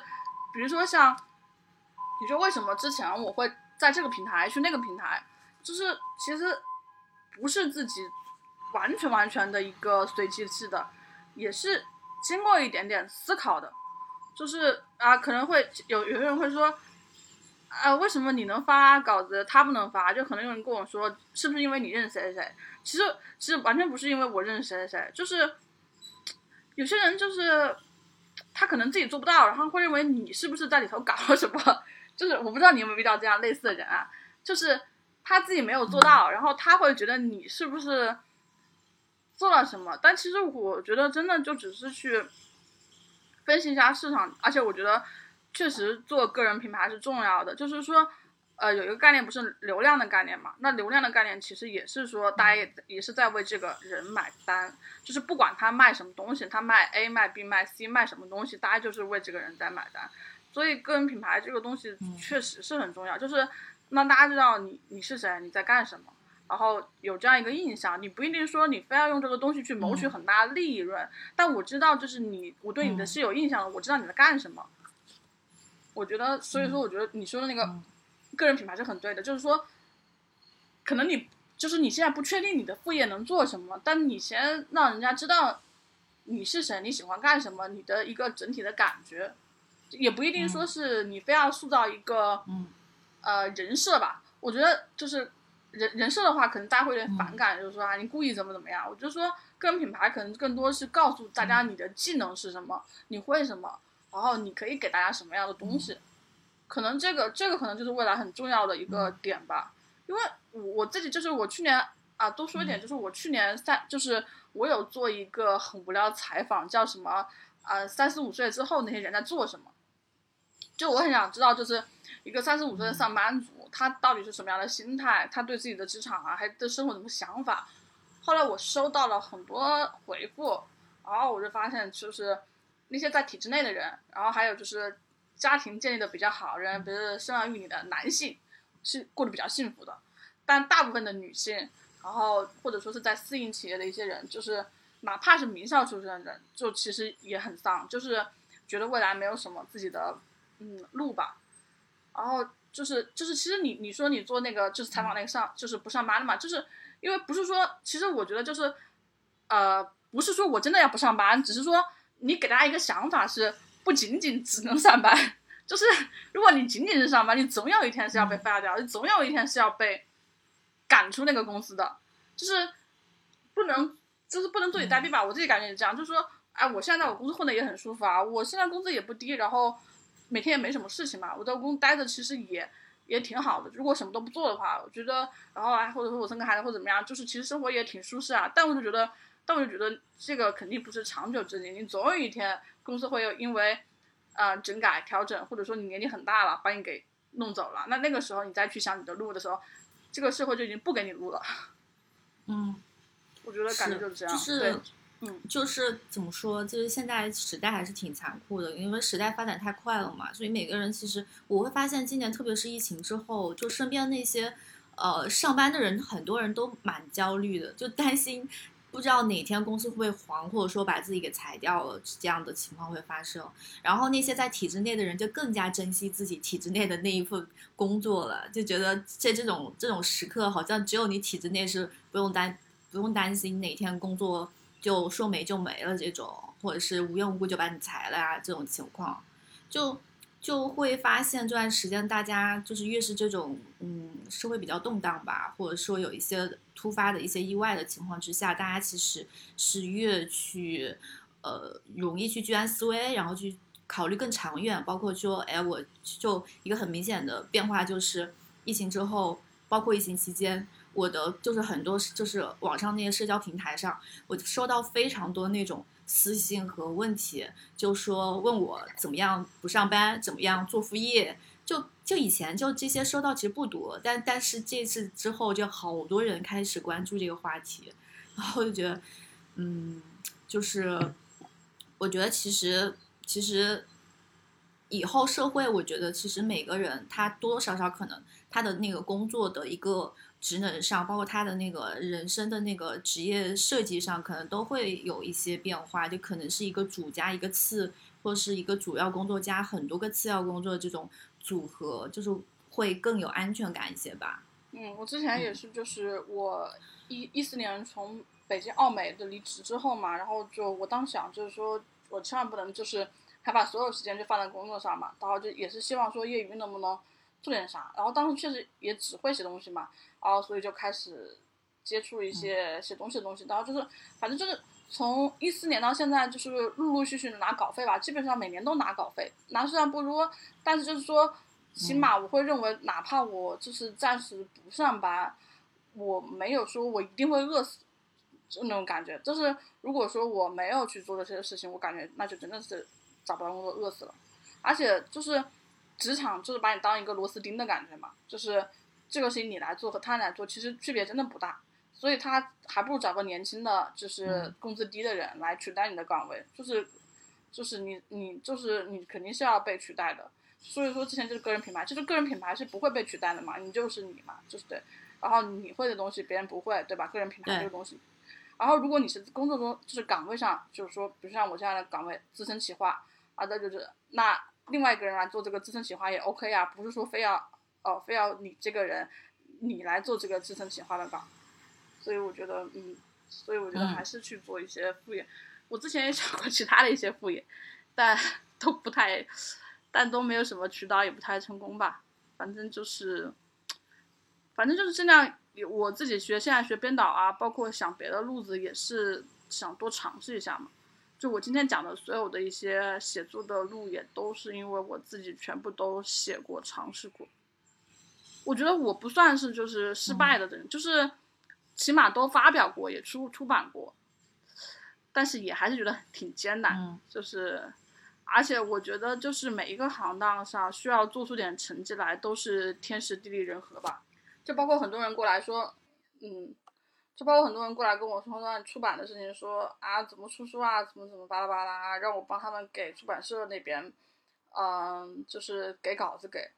然后但是我我自己本来就是编辑主动发邮件找我的嘛，我也没找过编辑，然后我我自己推给编辑的那些，我自己推给编辑的那些就已经，嗯，就已经那个编辑编辑的喜欢主动自己找，对，对，是的。就我也有发现，其实特别是出书这一块儿，因为现在出版社他们本身他的书号是很难申请，然后他每年就出版社现在的经营情况也不太好，所以他每本书的选题他要慎非常慎重，而且我觉得很多出版社他更多是依赖于一个，就是你会发现现在很多出版社他会去找一些自带流量的一些作者去写书，因为这个是能够保证他保底有一个销量保底的，那这对新人一些就非常普通的新人作者来说其实机会是更少的，就就是这样的一种现状。而且包括我们今天说了很多那个写作这一块儿很艰难啊，这这些部分嘛，但是其实我觉得可以换一种思路来，就是说我就觉得写作喜欢写作的人喜欢搞创作的人其实还是喜欢做内容嘛，那我觉得内容的形式也不一定非要拘泥于比如说就只是写字这一种啦，就像现在就是你前面像你前面聊的那些一些编剧还有影视行业的人去做短视频什么的，可能以前大家会觉得呀短视频是不是跟电影比起来就就呃差那么一点意思呀什么，但我其实觉得现在做短不管短视频也好还是长视频也好，我觉得做这就是每个领域里面都有做的蛮好的一批人在的，而且就是也有做一些很优质的内容一批人在的优质内容的人在，我觉得其实你你转到那个领域去换一种形式去去创作继续做内容，我觉得也是 OK 的，就是没有必要把自己就是固定死在写字或写作这一条路上，就是我觉得表达和内容的呃呈现方式呈现形式是有很多种的嘛，然后每种形式其实都去尝试一下，也许对未来自己的发展来说是也会有更多的帮助吧。 A couple seasons passed me by Since you made me feel so real That feeling I remember It was as good as can be I haven't seen it for a while I wonder if you will What's going on